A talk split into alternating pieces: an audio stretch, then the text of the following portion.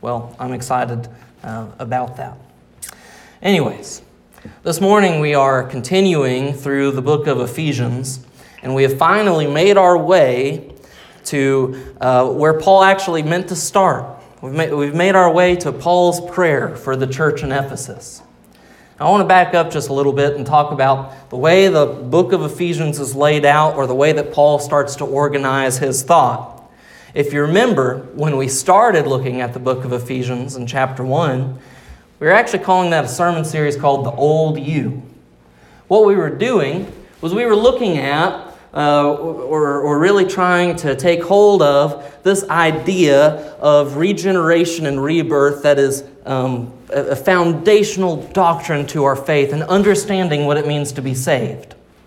We started there looking at the fact that we have to realize that as a Christian, there is an old us that has been passed away.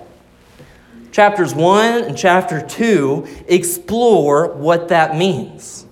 That there was an old us, that we were so desperately in need of a Savior that we are no different than the rest of the world in that way, except now that there is a new us. There's this constant concept in the book of Ephesians of identifying with something. And, and there's different ways that people identify. People identify with their careers. They say, This is what I do, therefore, this is who I am. They identify with their core values. And they say, This is the kind of person that I am. As Christians, we identify with our Savior. And we can't identify with anything outside of that because this is the most foundational element of who we are. I identify with the Lord Jesus because I am new in Him. Yes, I am a sinner like anyone else who has struggled with temptation, who has dealt and gripped with sin, and even now, in my justification as I'm progressively being sanctified, I even continue to deal with the grips of sin as I live in a sinful world. But those temptations and those sins do not mark who I am. I don't identify as a sinner because I am new in Christ. And this is only possible, of course, because of uh, the richness and the magnitude of God's grace. And this is what Paul's building up to as he writes this letter to the church in Ephesus, trying to describe just how big God's grace is towards them, how, how magnificent his love is towards them. Every once in a while, when I preach a sermon, I have to give homage to the great preachers that um, came before me. This morning is one of those mornings, and Brother James is going to be very thankful. Because my sermon points are five points, and they're an alliteration. I want to give you my points before we get started. And the, the reason preachers do this is hopefully so that you can remember something that I said a couple of hours from now.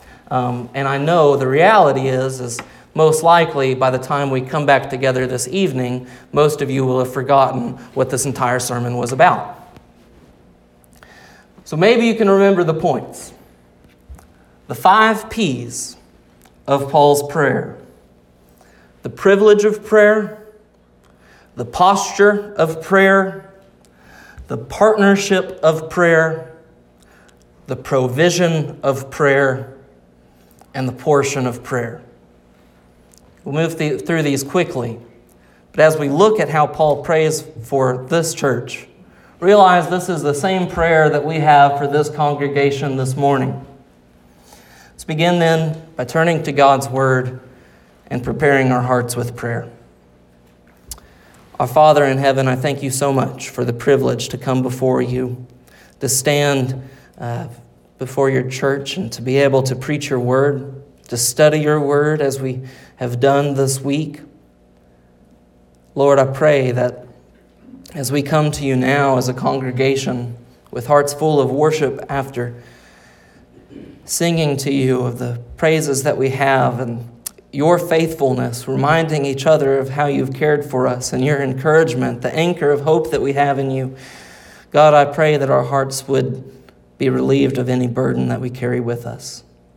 That for this time, Lord, as we turn to you, we would only have hearts ready to listen and ready to respond.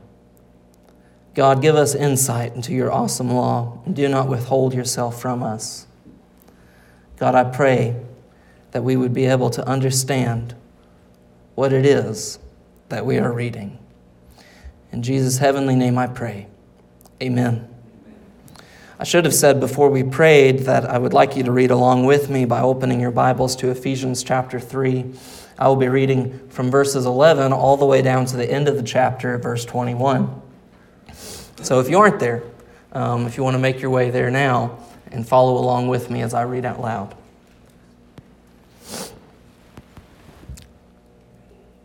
This was according to the eternal purpose that He has realized in Christ Jesus our Lord, in whom we have boldness and access with confidence through our faith in Him.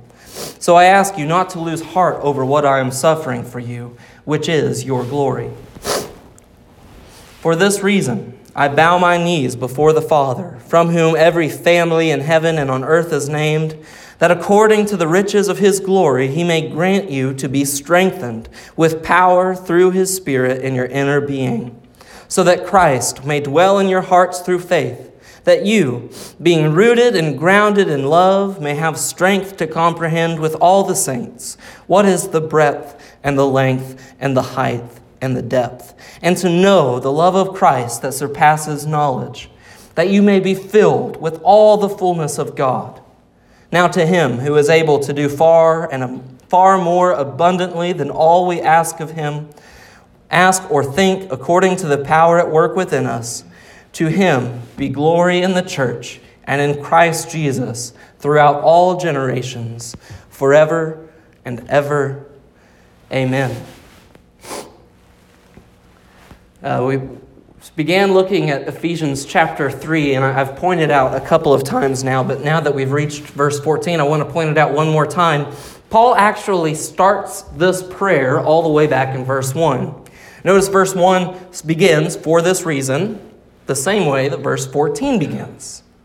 Paul then interrupts himself in the middle of starting this prayer because he realizes that this prayer, which is for application for everything that he's written before, the people that he's writing to are not ready to receive it. He has to repeat himself and reaffirm the magnitude of God's grace. And what we've been studying over the past couple of weeks is this notion that through the church, God has actually disclosed a secret that has never before been known. Through the revelation of Christ, something so amazing has been imparted to the believers that, that they have been entrusted with this secret that is so amazing. To really pray for application, we need just a bit longer to marvel at it. Then, beginning in verse 11, Paul says, This was according to the eternal purpose that he realized in Christ Jesus our Lord pointing back to everything he's described this great mystery revealed, the manifold witness of God coming to light, the angels in heaven suddenly being able to see what is God's plan. With the foundation of the church, the angels went, Of course! All of humanity gasps. And we're able to breathe in life for the first time. And this is amazing. This mystery that, that God has a plan not just to save the Jews, not just to save the Gentiles through them, but that they're united together as one body, that everyone united who is in Christ would be united in Christ as one body with fellowship with one another, that they would be able to worship God as co heirs and as equals. This grace is so big, it, it's immeasurable. It, Paul calls it unsearchable. It's in verse 8. Unsearchable. It means you could dive in and you could never explore every cran- nook and cranny. It's immeasurable. You can't quantify it. But notice now in his prayer, what's one thing that he asks for? That you would know all these measurable dimensions. What is the width? What is the length? What is the depth? What is the height of this love that is unsearchable? Paul acknowledges then in verse 12 and 13 what is this great privilege of prayer? You see, in recognizing everything that was in the old self, everything that came before us, everything that we identify with that came before we were justified in Christ, before He called us. What a privilege it is to come to the God who created the entire universe, the God who the highest heavens cannot contain the God who loves with such an immeasurable, innumerable, unsearchable, unfathomable love. And to pray to Him. Paul writes, We have boldness because it is bold to approach such a God. And we don't do it with trembling we don't do it with fear, but we do it with confidence because we have met a personal Savior named Jesus who loves us and knows us and has that relationship with us that gives us confidence to know that when we go and we approach the Father and we enter into this throne room, when we share communion and fellowship with other believers and with the Lord God Almighty, that we have confidence to stand before Him and to give Him our intercessions and our prayers, to make requests before Him because He cares for us. In fact, we even have the assurance that He cares enough to listen to us, but we have the assurance that He's doing what is best for us. Talk about boldness. We have confidence. What a privilege it is to approach God in this way. And now Paul asks the church and his readers that he is writing to, for this reason, I bow my knees before the Father. We get to the second P the posture of prayer. realize this is significant. Paul's giving us a picture of how he's praying. He's hitting the ground. His knees are hitting the ground and he's praying. And realize this is actually contradictory to the way that most people prayed. The way that people would have prayed during Paul's day would have been like this standing up with their arms raised and their hands, palms faced towards heaven, and they prayed together like this. And Paul says, For this reason, I hit the ground and I bow. we could search the Bible for the right posture of prayer, and, and we find that well, it isn't so significant that we should always pray on our knees. In fact, we find many examples of people praying standing up, and that's fine and that's well. But here is this picture of bowing. This picture of realizing what it means to boldly approach the throne of God with confidence. Humbly acknowledging the love and the magnitude of Christ. Why, in fact, there are other instances of bowing on our knees, other instances where it's contradictory to what is the norm. In fact, if you wanted, turn back to 1 Kings chapter 8. Here we find the consecration of the first temple when it was built by Solomon. The temple's built, it's prepared, everything's laid out the way God has instructed, and Solomon comes before the temple and he's praying to God. He's consecrating the temple. He's praying to God. And here he writes, start in verse 22, I'm going to read a little bit and then I'll jump down to 54. But look at Solomon's prayer. Then Solomon stood before the altar of the Lord in front of the whole assembly of Israel, spread out his hands toward heaven, and said, Lord, the God of Israel, there is no God like you in heaven above or on earth below. You who keep your covenant of love with your servant, who continue wholeheartedly in your way. You have kept your promise to your servant David, my father. With your mouth you have promised, and with your hand you have fulfilled it, as it is today. Now, Lord, the God of Israel, keep for your servant David, my father, the promises you made to him when you said, You shall never fail to have a successor to sit before me on the throne of Israel. If only your descendants are careful in all they do and walk before me faithfully as you have done. And now, God of Israel, let your word that you promised to your servant David, my father, come true. Pause there for a second. We talked about this great mystery that wasn't understood in the Old Testament that comes to revelation through Jesus' ministry and the establishment of the church during Jesus' life. Look at what David says next with bewilderment. But will God really dwell on earth? The heavens, even the highest heaven, cannot contain you. How much less this temple I have built?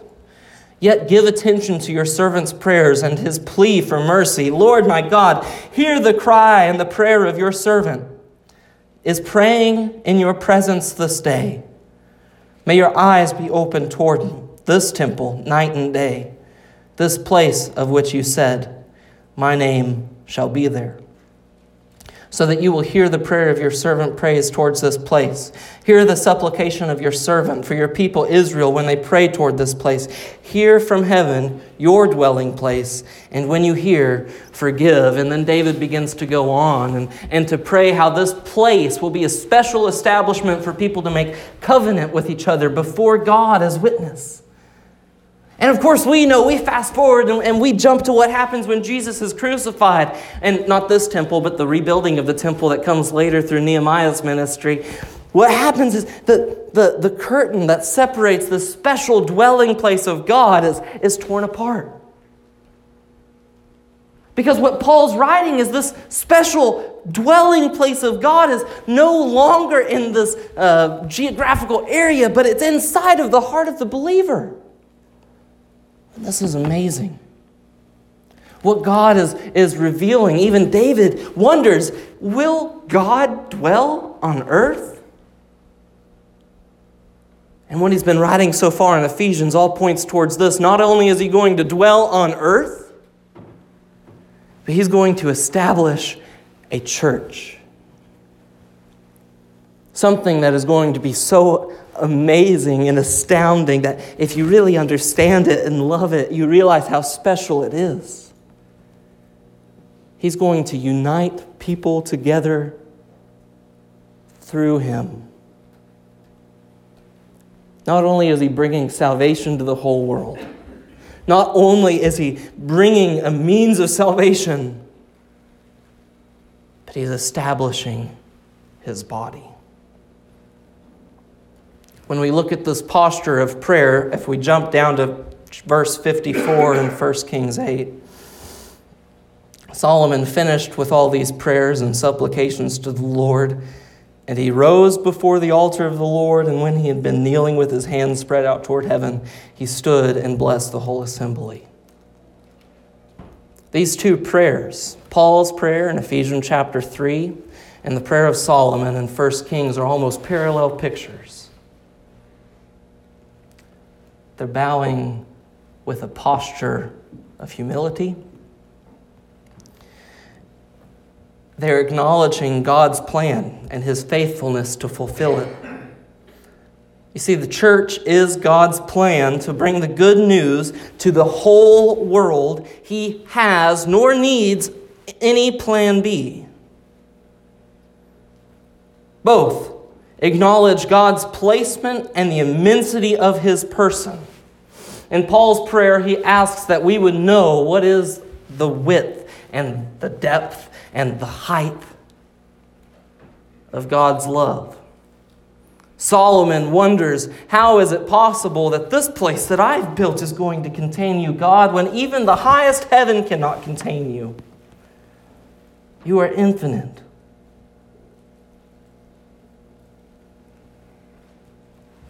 This posture of prayer comes by realizing what a privilege it is to know God.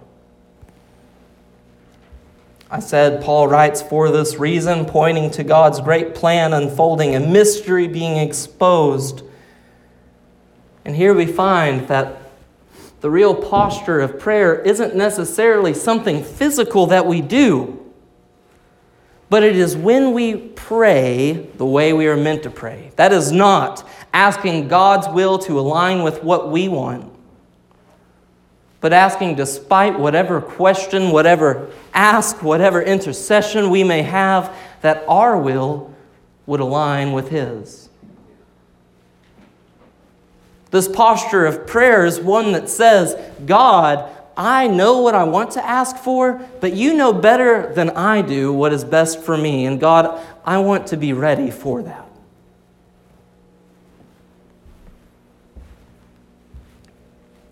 Can't really convince an infinite.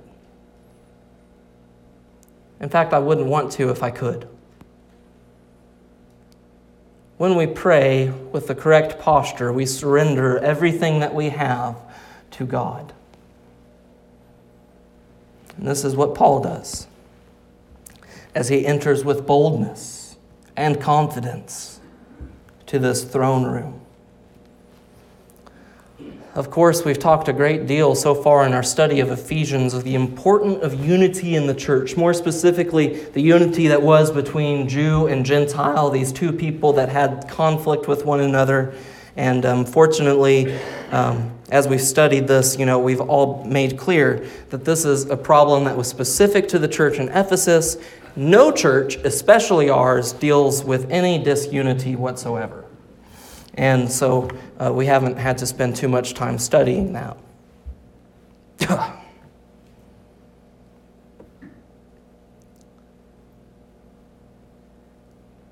Paul reminds us again. Verse 15 From whom every family in heaven and on earth is named.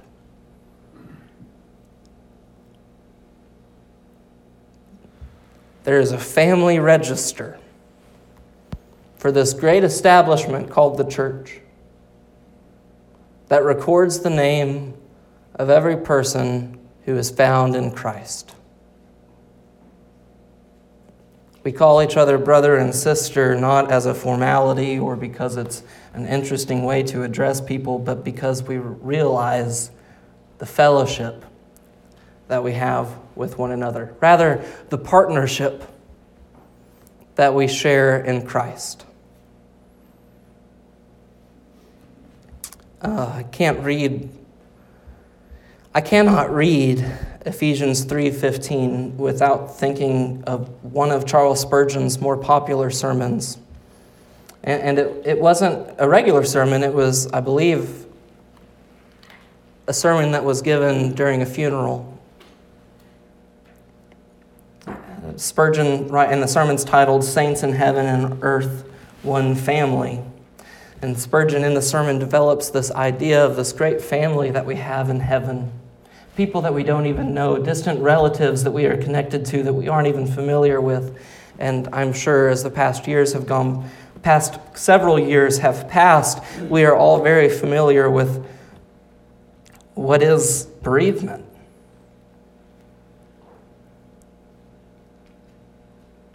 And, and I won't try to preach Spurgeon's address from Ephesians 3:15. But if you are interested, if you would go search for this sermon, it is a tremendous encouragement. To realize our hope in heaven is established in something so great. He looks back at those people who are lost and the way that we experience loss on earth, and, and that it's something that we should feel and that when the time has come that God calls his saints home, while we do celebrate, knowing where they are at and knowing the great provision of our Lord, it is natural to feel the loss here on earth. But what a family we have established in Christ. We have a fellowship, which means to share things in common. This is the same fellowship that John writes about in, in his letter to the churches in the Asia Minor area. It's a fellowship uh, where we can approach one another, where we share in a common uh, need of encouragement for one another. It is as magnificent as God's grace when we really consider it. I told you I would move fast, and I hope I've held up to my promise. We've made it through three points so far this morning. So far, we've talked about the privilege of prayer, the posture of prayer, and I've just finished talking about the partnership of prayer. Now we get to the good stuff. Paul be, continues in verse 16, and we look at the provision of prayer. This is what he's actually asking for in light of everything he's developed up to this point. Paul writes, and, I'll read verse 16 and 17 for you again, that according to the riches of his glory, and stop, that's a lot of riches. This God who is immeasurable, innumerable, unfathomable, that's a lot of great riches according to these riches of his glory, he may grant you to be strengthened with power through his Spirit in your inner being, so that Christ may dwell in your hearts through faith, that you, being rooted and grounded in love, may have the strength to comprehend. I already told you where we're going with this. We just talked about this unsearchable love that we have found in Christ and this grace that He has established for us. And Paul's praying that we would be able to comprehend how to measure this. We're not going to be able to do that on our own. This provision to be able to approach it comes from the strengthening of the inner man. This is the inner being that is inside of all of us. I, I, think we all understand that it is important to take care of our physical well being. If you sleep all day and become lethargic, you're probably going to stay lethargic. If you eat bad food, you will probably uh, not be at your best physical condition. And I think we're all aware that there's this inner being inside of us that have, we have to take care of in the same way. If we think self deprecating thoughts, we will reaffirm to ourselves what is that of which we are self deprecating. Our, our self esteem will drop. Uh, we will, we will uh, begin to doubt ourselves. If we go around our entire lives saying, I'm sorry, every time we have an interaction with someone, we will actually begin to believe that we have something to be sorry for. I don't know if you've ever tried that trick, but instead of saying, I'm sorry, you say, thank you. I walked in front of somebody. I'm sorry I walked in front of you. Oh, thank you for your patience. It's, it's actually a trick to, to cure some of, I think, the, the ailments that are facing people whenever they just think that they're in the way all the time. Here's this inner man that is inside of us, and through him being strengthened, we're going to be able to comprehend what is this great love of Christ. Now, I'm not talking about something silly like our, our self esteem or, or, or, or whatnot. Rather, I'm talking about the spiritual condition that is able to face what I said is the will of God, because sometimes God will, God's will does not align with what our will is. Sometimes we're dealt a hard a hard hand. Sometimes we lose someone that we're not ready to lose.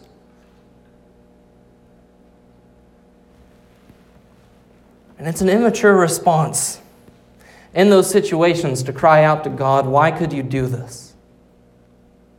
I'm not saying it's wrong. Because this great God, with this immeasurable love, hears those prayers and He comforts us. He allows us to experience pain. But we realize He knows more than us. That is why prayer is a surrendering.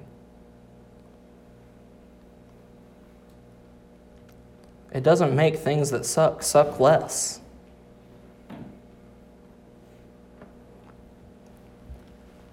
This is why it's so important for the strengthening of the inner man. Because I would venture that every person in this congregation has not led a life that is without strife in some area. I would venture even so far that even the children in the back have experienced some disappointment in life that they, had have, they have had to come to grips with. And when we look back at all those experiences and those things that we've overcome and we see God working in the circumstances of our life, when we see the way that He has cared for us, or rather carried us along through all of these things, we are strengthened and reminded that this God that has led us to whatever we are facing now is going to continue to carry us through it. Or as Solomon wrote, as you've been faithful to the promises that you gave to my father David.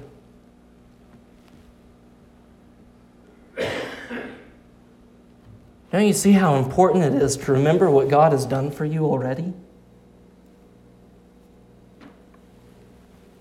If you escape past it and spend no time saying, Thank you, God, or just being mesmerized in the way that He has provided for you, you will never be able to be strengthened in the moment that He has brought you to now. The great provision of love comes from a lifetime even before salvation, I can look back in my life and see the way that God protected me or led me to the moment that I would come to know Him. And what greater gift is there than that? According to the riches of His glory, and my, what riches they are!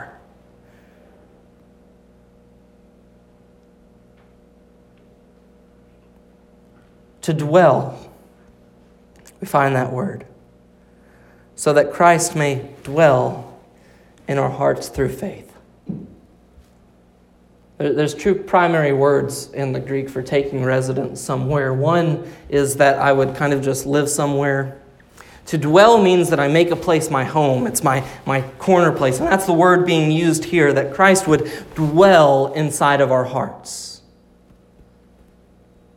That he would take up residence, that he would really be there. The presence of Jesus indwelling is something for us to know and to know through faith. You have your Bible and you have your knees. Use them. We need spiritual strength to allow Jesus to dwell in our hearts because there is something inside of every person that resists the influence of the indwelling Jesus.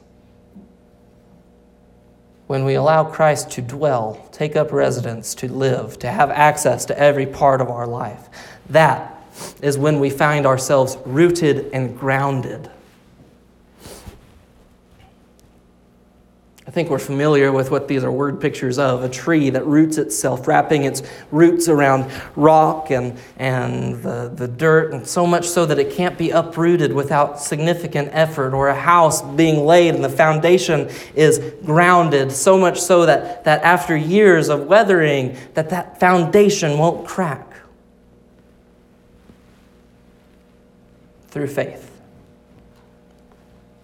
in Christ who dwells within our heart. These are the great provisions of prayer. But now we look to the portion. This great portion of prayer, because we've been building up to this point that we would know how to measure what is immeasurable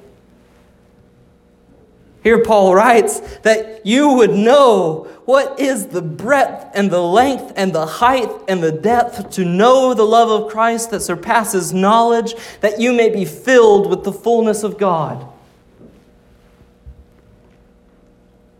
What is this that we are coming to?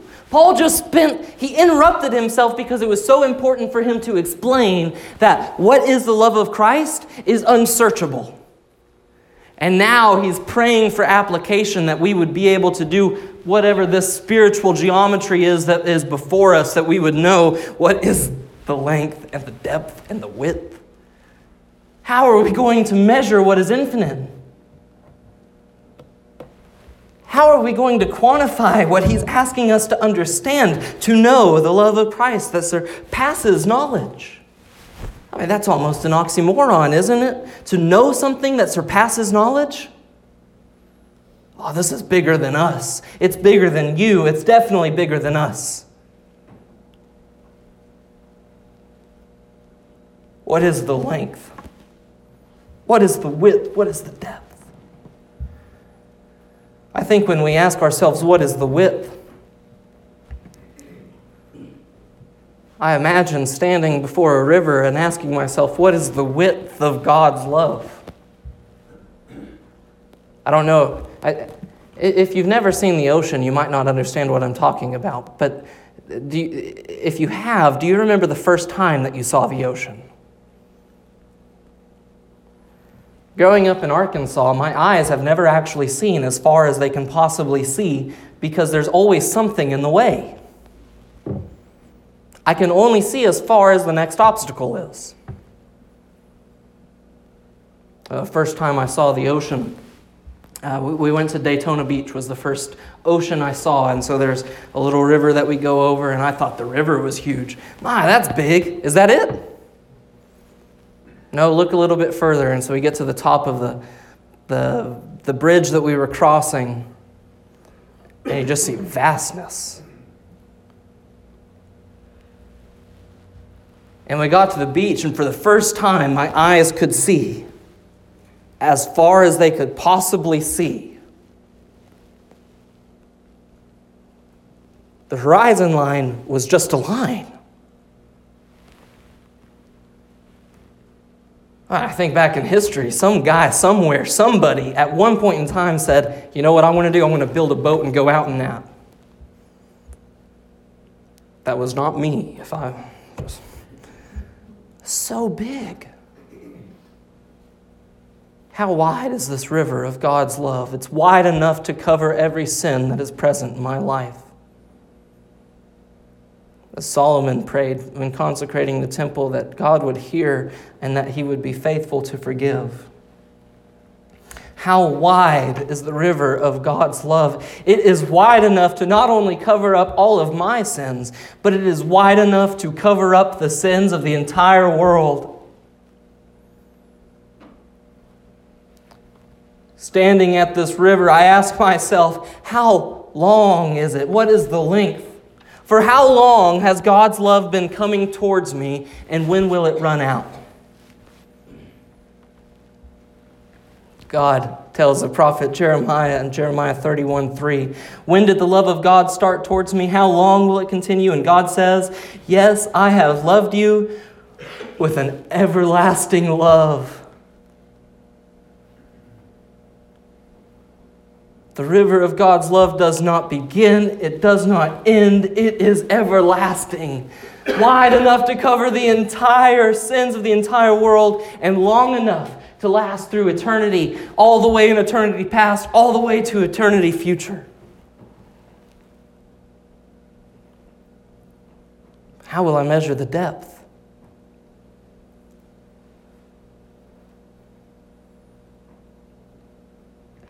Philippians chapter 2, verse 7. Paul writes again.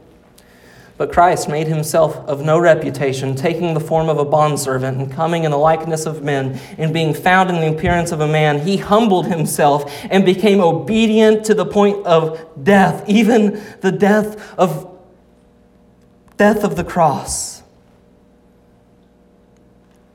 You can go no lower than the death of the cross.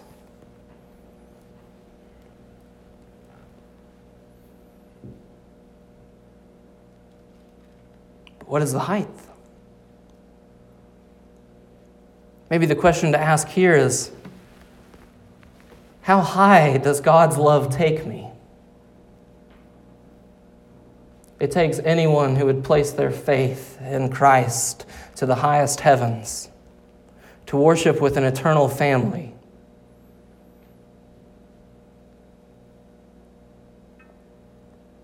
Paul writes in Ephesians 2, verse 6 he has raised us up together and made us sit together in the heavenly places in Christ Jesus. wide enough to include every person, long enough to last through eternity, deep enough to reach the worst sinner, high enough to take us to heaven. When we consider the magnitude of God's love, it is easy for this message to somehow get wrapped up in sentimentality. And some, I think even critics of our faith, would say that this is some sort of belief that Christians have come up with as a way of counseling themselves or even consoling themselves in times of grief that we would have something to hold on to. But when we read of this magnitude, let me point out that Paul writes that this love of Christ is not something we can simply know inside of ourselves, but this knowledge surpasses what is possible through knowing.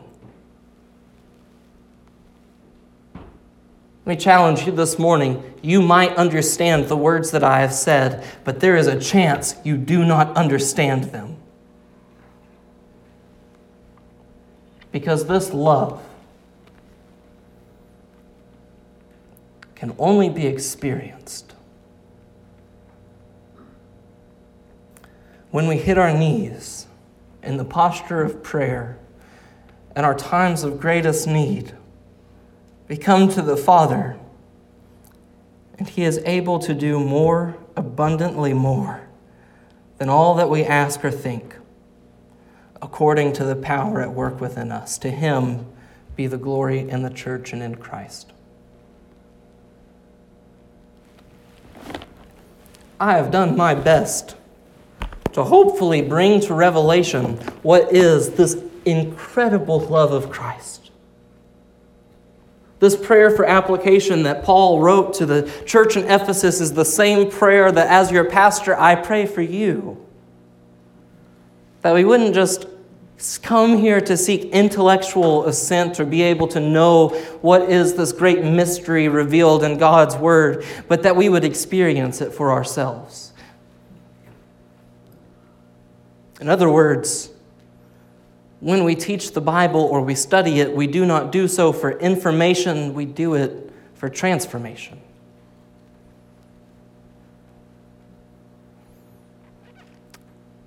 And even in trying to explain this spiritual trigonometry, my human words have failed. I pray that you would be able to understand the love of Christ. Let's pray. Father in heaven, I thank you so much for the encouragement that we find in your word, the way that you have guided us this morning in worship.